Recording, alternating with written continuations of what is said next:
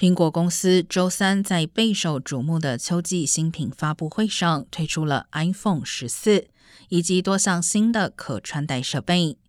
iPhone 十四系列在美国将仅使用数字 eSIM，同时两款机型都支持卫星通讯和 SOS 紧急联络。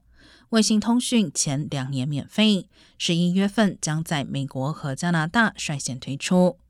新机型九月九号开始预售，其中 iPhone 十四将于九月十六号上市，Plus 机型要等到十月份。CNBC 指出，今年最大意外是苹果公司没有在通胀飙升、全球供应链受限之际抬高价格。